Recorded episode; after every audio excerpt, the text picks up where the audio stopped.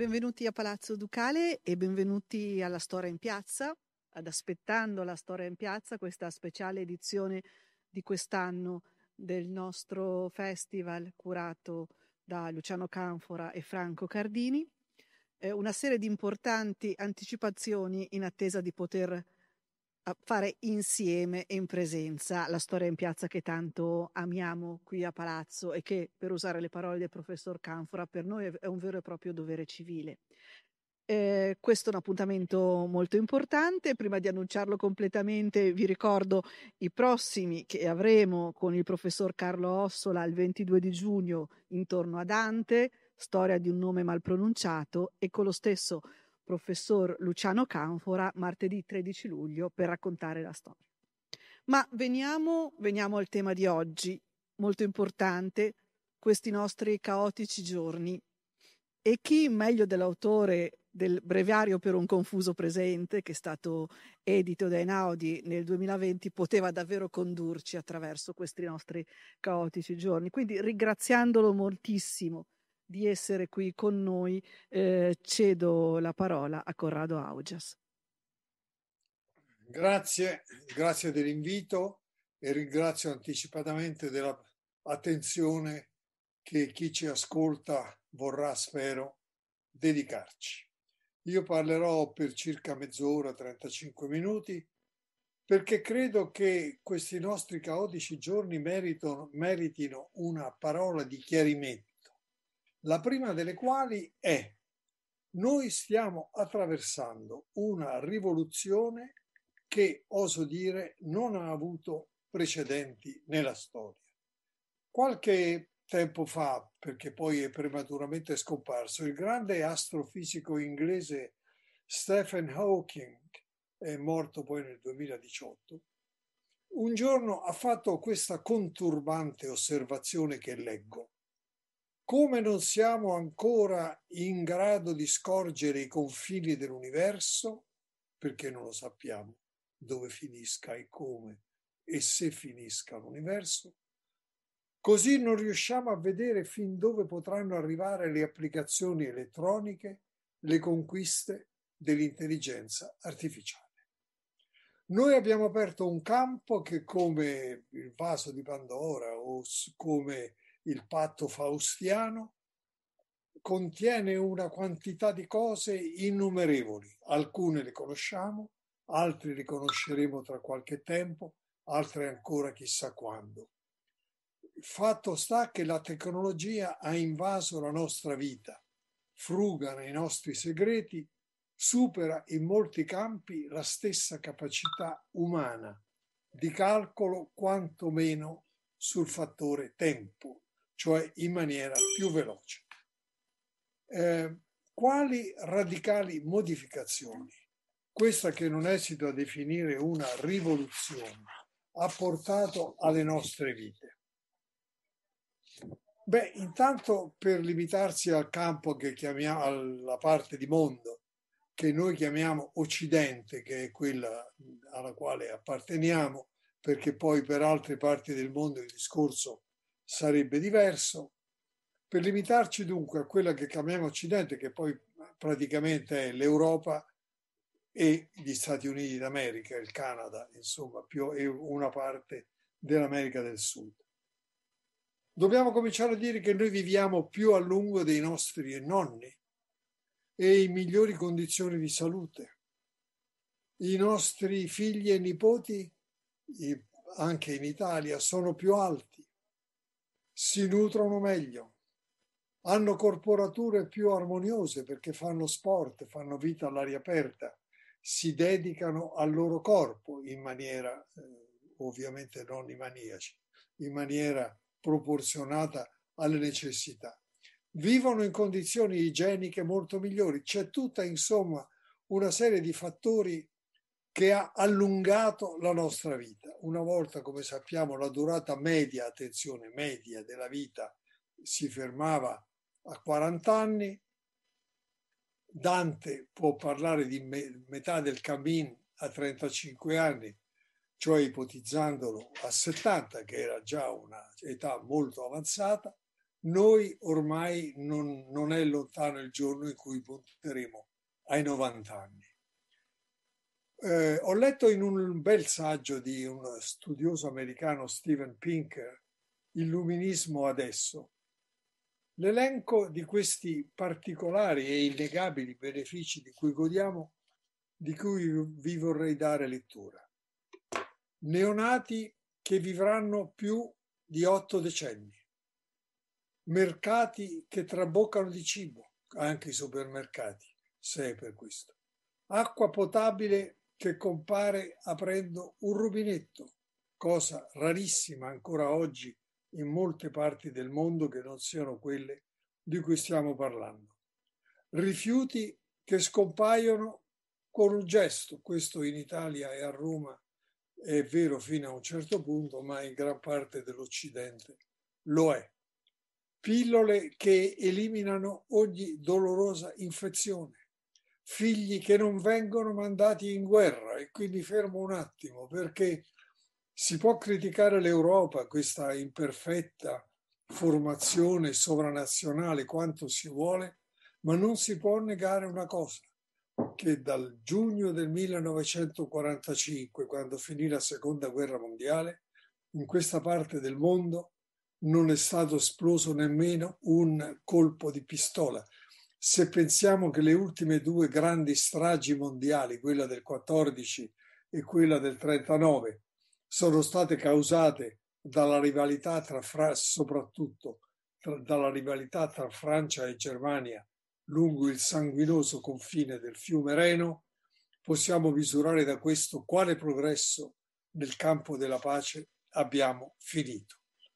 Figlie, no, ragazze che possono passeggiare per le strade senza pericolo e anche qui parliamo della maggior parte dei posti e dei luoghi in questa parte del mondo. Critici dei potenti che non vengono incarcerati o uccisi. E questa è un'altra notizia, osservazione che va sottolineata, perché ci sono ancora oggi, fuori da questo perimetro che abbiamo cercato di delineare, ci sono ancora oggi molti paesi nei quali criticare i potenti, criticare chi sta al governo è una cosa molto rischiosa.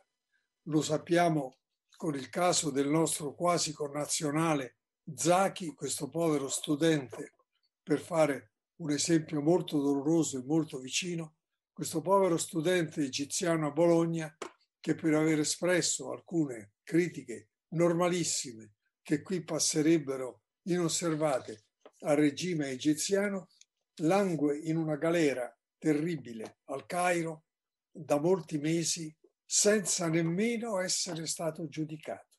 Ecco, una cosa che invece di cui noi nella nostra parte del mondo possiamo essere orgogliosi, critici dei potenti che non vengono incarcerati o uccisi, conoscenza e cultura del mondo a disposizione con digitando alcuni tasti su un computer una quantità di notizie compresse dentro strumenti di questo tipo che si possono mettere nel taschino della camicia. Tutte queste sono cose, sono obiettivi politici, fisici, tecnologici, tecnologici inarrivabili, che, di cui nessuna generazione precedente alla nostra ha mai potuto godere.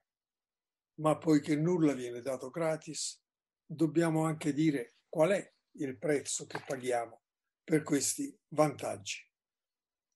Perché le stesse applicazioni, scoperte, invenzioni possono essere usate per migliorare la qualità della vita o per distruggerla.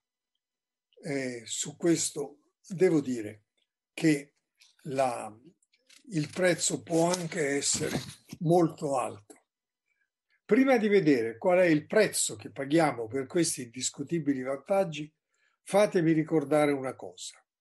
Ho detto poc'anzi che questa che stiamo vivendo è una rivoluzione. Vorrei aggiungere che è una rivoluzione che non ha precedenti nella storia. La storia del genere umano è costellata di grandi scoperte che hanno via via portato noi esseri umani dallo stato primitivo delle caverne con la clava e un fuocherello tenuto acceso notte e giorno perché era molto difficile accenderlo, hanno portato al punto in cui siamo con le metropoli, con i grattacieli, l'abbondanza di energia elettrica, la capacità di muoversi in orizzontale e in verticale a velocità vertiginose, di esplorare lo spazio. Quindi molte sono state le rivoluzioni, ne vorrei ricordare due di particolare significato. Una, tra le tante, è stata quella dell'invenzione dei caratteri mobili, che ha portato alla stampa non più la faticosa manoscrittura eh, su eh, eh, supporti pesanti, dei quali con grande abilità grafica la Bibbia o dei poemi venivano trasferiti a costo di ore, mesi di lavoro, ma la, la possibilità di stampare immediatamente un testo non solo, ma di farne numerose copie in un tempo che è diventato sempre più rapido. Questa è stata una grande rivoluzione. La seconda grande rivoluzione alla quale voglio accennare è il telaio a vapore, l'introduzione del telaio a vapore come inizio della civiltà industriale nella quale oggi siamo immersi fino al collo, anzi potremmo dire che noi siamo già nella civiltà post-industriale, appunto quella del web e della civiltà digitale.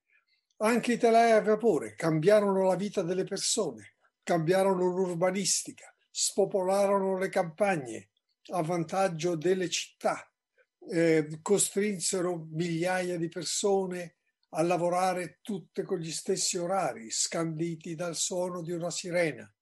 E fu quella, l'inizio della, della civiltà dell'industria che sappiamo di quali erro- orrori venne costellata.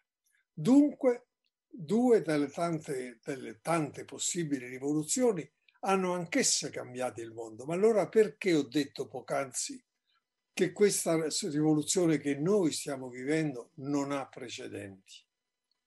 Perché nessuna delle rivoluzioni precedenti alla nostra si è mai svolta con la velocità e con l'estensione che questa ha. Velocità, perché ogni cambiamento viene comunicato immediatamente all'universo di cui che fa parte, che rientra in questa capacità te- tecnologica. Velocità, perché i cambiamenti sono comunicati in maniera istantanea. Eh, ovviamente queste sono dot qualità eh, eh, innegabili, hanno anche queste il loro rovescio, perché nulla viene mai gratis. E allora, ogni fruitore di notizie oggi è diventato anche un produttore di notizie. Questa è una delle innovazioni più grandiose e deleterie, se ci pensiamo, alle quali siamo andati incontro. Perché il fatto che ognuno di noi, io, voi, chiunque di voi, possa mettere in rete una notizia, vera o falsa che sia, calunniosa o innocente, con la velocità istantanea e dare a questa notizia la possibilità di, divul- di diffondersi con la velocità della luce. A un numero imprecisato di persone, è una fonte di rapidissime informazioni e di rapidissimi possibili delitti addirittura, perché si diffondono le notizie vere, si diffondono le notizie false, si diffondono le calunnie, si, diffond- si diffondono i video pornografici sottratti ad una persona ignara che in quel momento di grande intimità lei fosse esposta allo sguardo curioso del mondo, con le conseguenze che sappiamo in qualche caso tragiche di suicidi che abbiamo, eh, quali abbiamo, di quali abbiamo letto nelle cronache.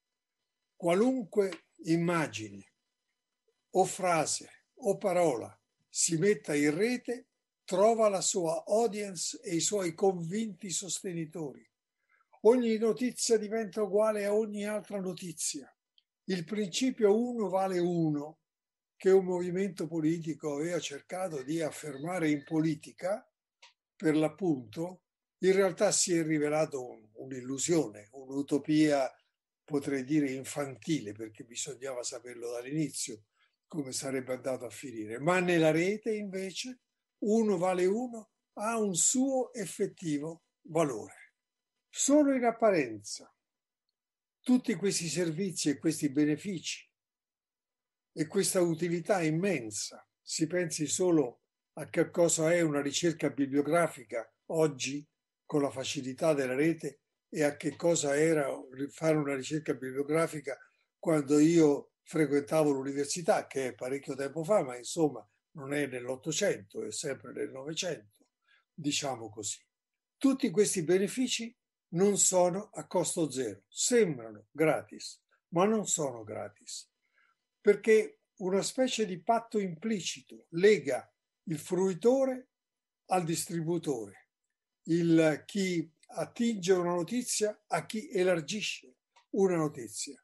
La rete ci dà qualunque informazione a velocità istantanea, ma non è gratis.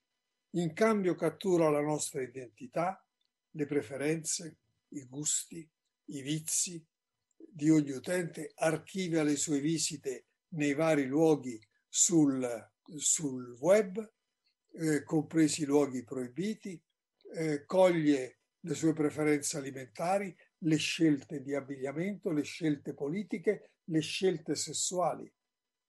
Noi sappiamo che due grandi eventi politici degli ultimi anni, cioè l'elezione di un uomo inadeguato come è stato il presidente Trump eh, fino a pochi mesi fa e la, la scelta inglese di uscire dall'Europa, queste due decisioni sono state fortemente influenzate da siti che volevano che questi avvenimenti accadessero. Come sono state influenzate? Questa è una cosa dobbiamo, di cui dobbiamo essere consapevoli per valutare i benefici e i costi che questa rivoluzione comporta. Voi vi ricorderete quasi tutti, credo, lo scandalo detto Cambridge Analytica, in cui una società inglese di sondaggi era venuta in possesso, salto i passaggi perché si andrebbe a finire in ipotesi addirittura criminali, quindi le saltiamo era riuscito ad ottenere milioni di indirizzi di persone in Gran Bretagna e altrettanto era accaduto negli Stati Uniti. Questi milioni di persone catalogati per gusti e preferenze politiche erano stati suddivisi in tre categorie. Quelli, parlo della Gran Bretagna per esempio, quelli decisamente a favore dell'uscita dall'Europa, quelli decisamente contro l'uscita dall'Europa, gli incerti. Queste due categorie estreme sono state messe da parte.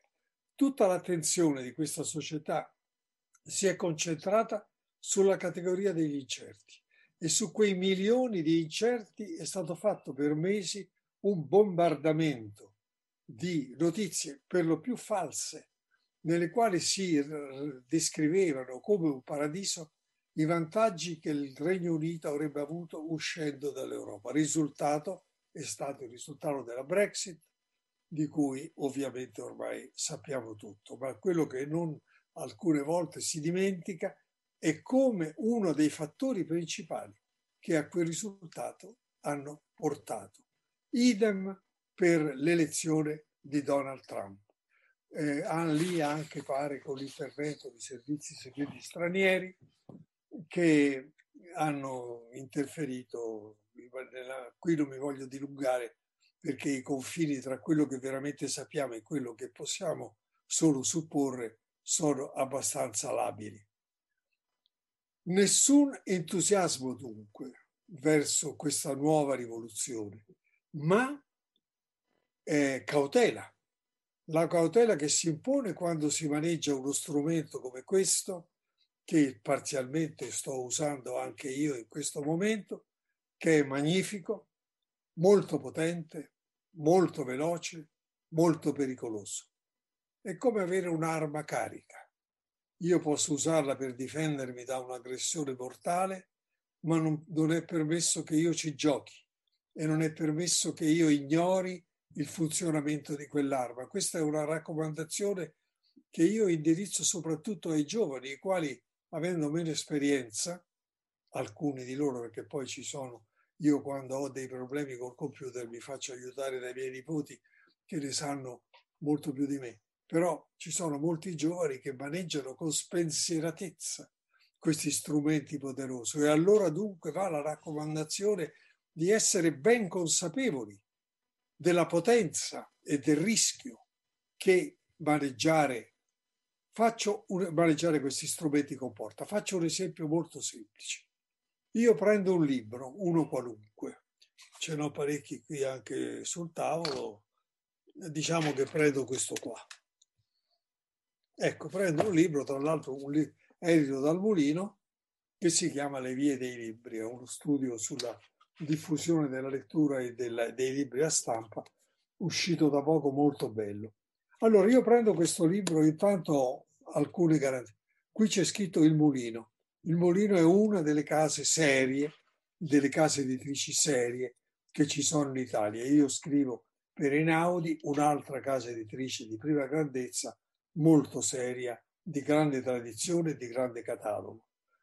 Poi vedo qui il nome di un autore, in questo caso è un'autrice, si chiama Marina Ruggero. Poi vedo qui una sintesi del libro. Poi vedo, se lo apro, alla fine vedo un elenco dei nomi e vedo una bibliografia. Cioè, io ho, prima ancora di cominciare a leggere, una serie di apparati e di informazioni che mi dicono che cosa ho preso in mano, quale attendibilità generale può avere, di che cosa tratta, con quali strumenti è stato scritto la bibliografia. Tutto questo è un corredo che dà all'oggetto libro una serietà e attendibilità di partenza, quando tutti questi dati siano presenti ovviamente, che la rete non ha. Io apro un sito sulla rete sul, diciamo, un grande argomento tragico di cui si è tornato a parlare nei giorni scorsi, la Shoah, l'olocausto, lo sterminio nazista durante la seconda, durante il Novecento. Apro quel sito, non so da chi viene, non so chi l'ha scritto, non so chi vi ha contribuito, non so con quali scopi quelle notizie sono state messe in rete, non so da chi quelle notizie sono state diffuse, qual è la fonte originaria di quelle notizie. Vado incontro a un sito serio, vado incontro a un sito calunnioso del quale dovrei diffidare o addirittura eh, allontanarmi immediatamente. Vorrei accennare adesso ad un altro rischio, che è quello che le grandi facilità veloci onnipotenti, che quasi, che offre la rete, un altro rischio che si può far correre ed è il fatto di concentrare tutta l'attenzione sulla ricerca immediata che vuol dire, può voler dire in altri termini, concentrare tutta l'attenzione sul presente. Questo è un rischio che si riscontra molto spesso nei giovani, eh, i quali tendono a valutare, anzi addirittura gli è stato dato un nome a questa, a questa possibilità rischiosa, è stato chiamato il presentismo. Ecco, senza arrivare a tanto, molti giovani sono portati a eh, concentrarsi sul presente e, te, te, e tendono a, ne, neglig- a trascurare il passato, cioè a perdere la memoria del cammino che è stato fatto per arrivare al punto in cui ci troviamo. Questo è un rischio enorme e lo dico con la consapevolezza dei miei anni e degli studi che ho fatto e dei libri che ho letto. Lo dico non tanto perché io creda che la, la storia è maestra di vita, come secondo la famosa frase di Cicerone, peraltro citata male perché sarebbe in un, un altro contesto, ma lasciamo perdere, io non credo che la storia sia maestra di vita, anzi credo che la storia non abbia mai insegnato niente a nessuno. Credo però un'altra cosa, che la conoscenza della storia, dei fatti che ci hanno portato al punto in cui siamo, serva a mettere quei fatti in prospettiva, a capire, a tracciare un percorso, a individuare le cause e i loro effetti, a fornire, quando è possibile, un punto di orientamento. Non c'è futuro, luminoso o obbligato che sia, che ci salvi, che ci possa evitare di rammemorare il passato, perché solo se conosciamo con, in maniera ovviamente possibile il passato, solo se lo conosciamo siamo in grado di valutare davvero quello che sta accadendo e forse, in qualche caso particolarmente fortunato, addirittura di anticipare un possibile futuro. Quindi la memoria e la conoscenza del passato che la, la, la cultura e la possibilità tecnologica del web stavolta mette a rischio eh, è, rimane un punto fermo sul quale, del quale ognuno, giovani soprattutto, ripeto, perché a loro, perché a loro tocca l'avvenire, a loro toccherà assistere anche ai prodigiosi sviluppi che ci saranno, che sono già in corso, ma che forse non tutti vedono e che comunque nel giro di pochi anni saranno addirittura travolgenti. Mi riferisco in particolare a quella che è quella applicazione, chiamiamo, della tecnologia che si chiama intelligenza artificiale. Ehm, ora l'intelligenza artificiale è un argomento enorme che, che occuperà, già occupa abbastanza le cronache, ma le occuperà in maniera eh, sempre più notevole, sempre più cospicua. L'intelligenza artificiale non ha inizialmente la pretesa di superare le capacità umane. Si accontenterebbe di avvicinarsi inizialmente per imitazione a quel groviglio di neuroni, sinapsi, segnali elettrici e chimici, reti di connessioni che il nostro cervello mette continuamente in movimento qualunque cosa facciamo o non facciamo, perché una parte di quelle reti di connessioni funzionano anche quando apparentemente non facciamo niente perché stiamo dormendo, ma sono i sogni che in quel momento rimpiazzano la vita agita. E sono i sogni sui quali non mi dilungo perché fin dai tempi antichi i sogni, senza arrivare fino a Freud e alle neuroscienze, i sogni hanno occupato molto l'attenzione eh, degli uomini, giustamente perché sono quelle attività misteriose. Un telefonino, quello stesso che ho fatto vedere poc'anzi, un telefonino è pieno di applicazioni è in grado di svolgere numerose funzioni, anzi un numero prodigioso di funzioni. Nessuno però direbbe che si tratta di uno strumento intelligente, anche se la, la, la dizione inglese smartphone tenderebbe quasi a sfiorare l'intelligenza. Non è un, uno strumento intelligente.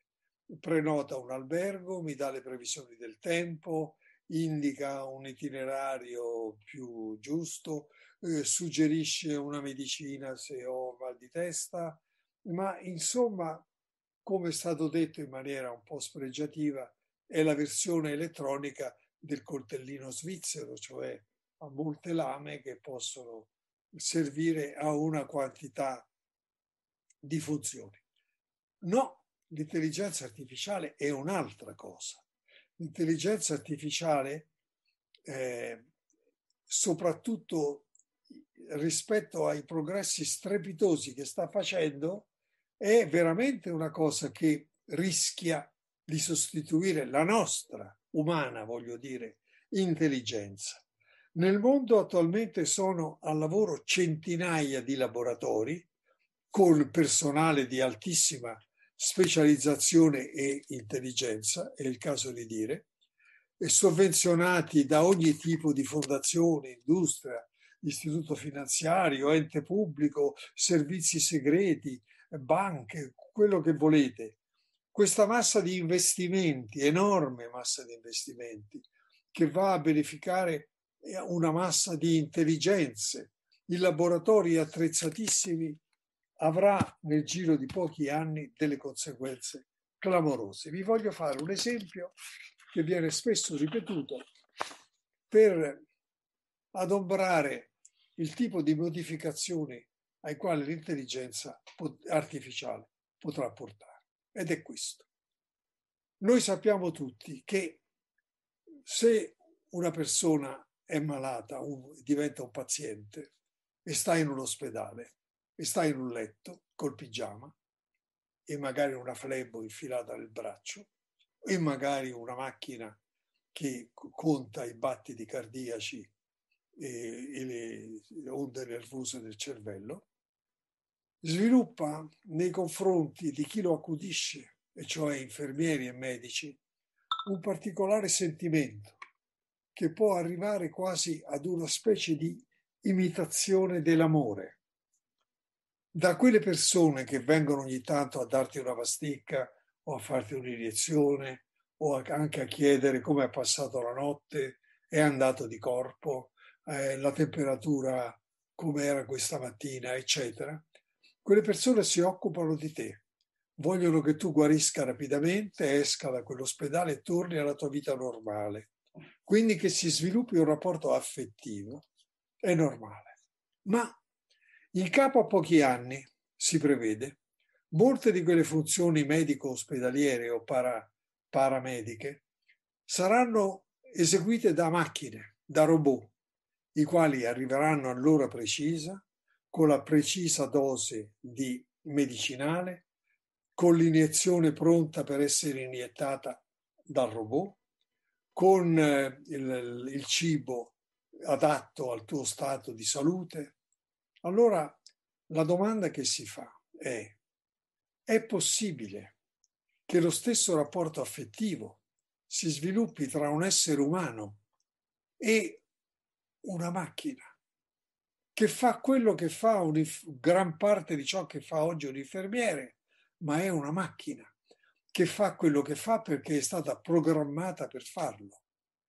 Questa, se ci pensate, è una, eh, è una ipotesi non lontana dall'essere verosimile, dall'essere addirittura vera e apre scenari, ammetterete con me, della più grande inquietudine, perché, che suscita la più grande inquietudine, perché lo stesso rapporto affettivo che si sviluppa tra un paziente e un robot infermiere si può sviluppare in tanti altri modi tra un uomo o una donna normali e un essere donna o uomo reciprocamente o uomo uomo, donna e donna.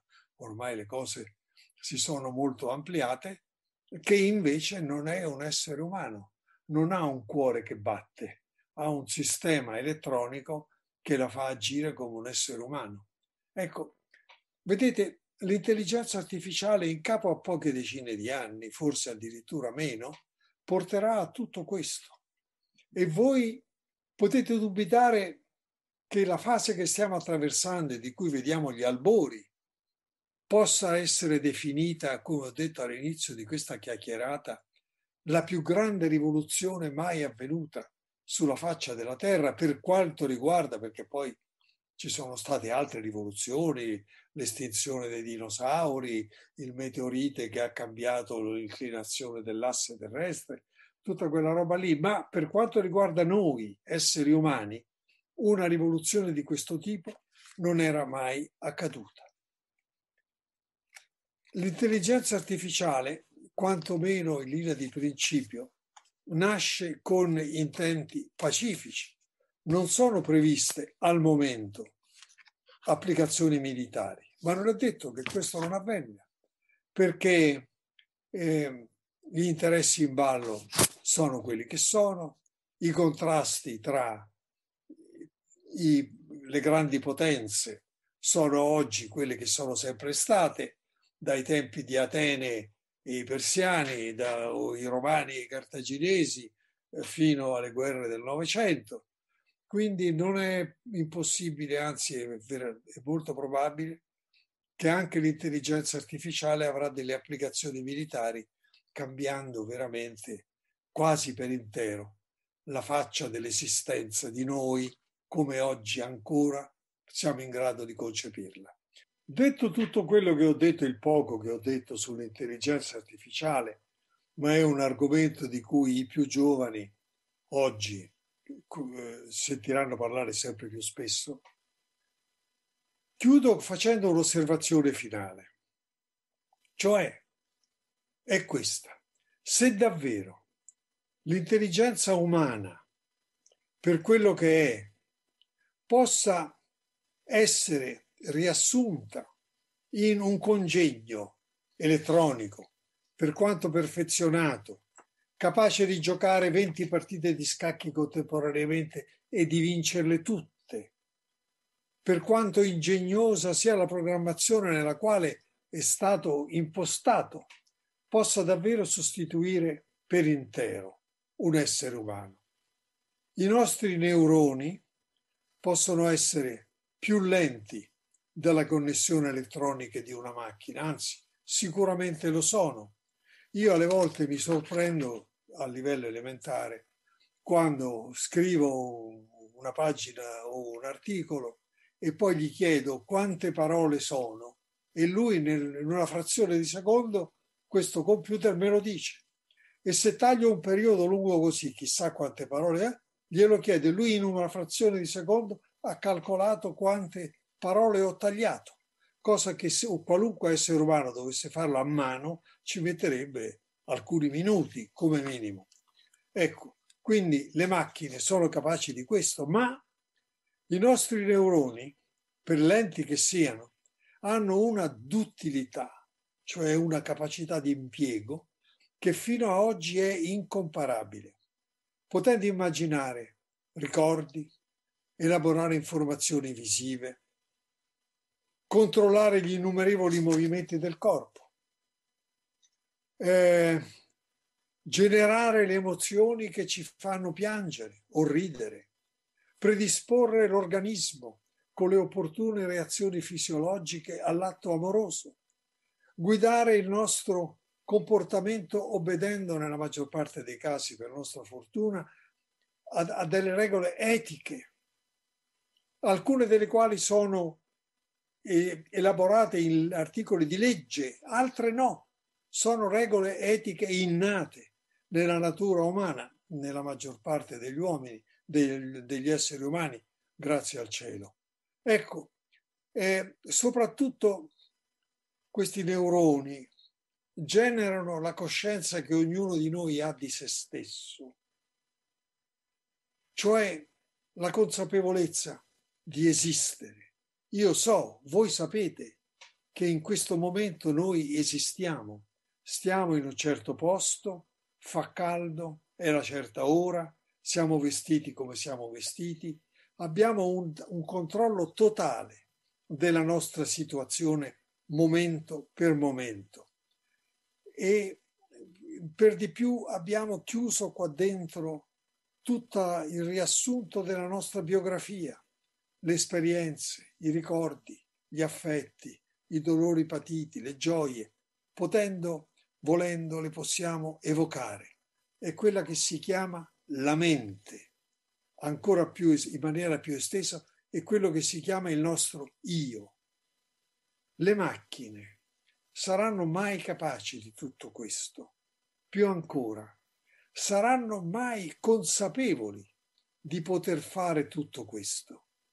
Perché alla fine questa è l'intelligenza umana. Sapere di sapere e non soltanto imitare meccanicamente il sapere. Questo è un grande interrogativo che appare nei, nei libri che si occupano di queste cose, che io stesso qualche volta mi pongo, vi devo dire la verità, con la conseguenza, con tutti i miei difetti o limiti, per carità, che poi con l'età diventano sempre più evidenti, eh, defiance che con gli anni si aggravano, nonostante tutto questo non riesco a non sentire l'orgoglio di essere un essere umano consapevole che cerca di vivere rispettando gli altri, la terra che calpesta, l'ambiente che ci nutre e quel po' di cielo che ognuno di noi riesce a concepire. Grazie.